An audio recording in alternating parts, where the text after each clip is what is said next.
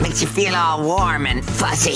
There's a four year old boy in New Zealand that's gone viral for a 911 call he made. Police, where's the emergency? Hi, Hello? nice lady. Yes, what's going on? Can I show you something? You can tell me something. He wanted cops to come over and check out his new Hot Wheels police car. I got some toys for you. You got some toys for me. Come over and see them. That's when dad grabbed the phone to find out who his son was talking to. Hello? We've received a 111 call. I'm guessing it was a mistake. Yeah, yeah. The man explained he was taking care of the kids because the wife was under the weather and he had his hands full. Taking off brother's mother's Oh, son. bless him. So just confirming there's no emergency at all. No, it is not. He said, Awesome. um, I was fixing the other child. No problem at all. He was just talking about his toys. So you guys have a good rest of your day. Just a reminder 911 is for emergency calls only, but an officer did show up to make sure everything was okay and to see those toys.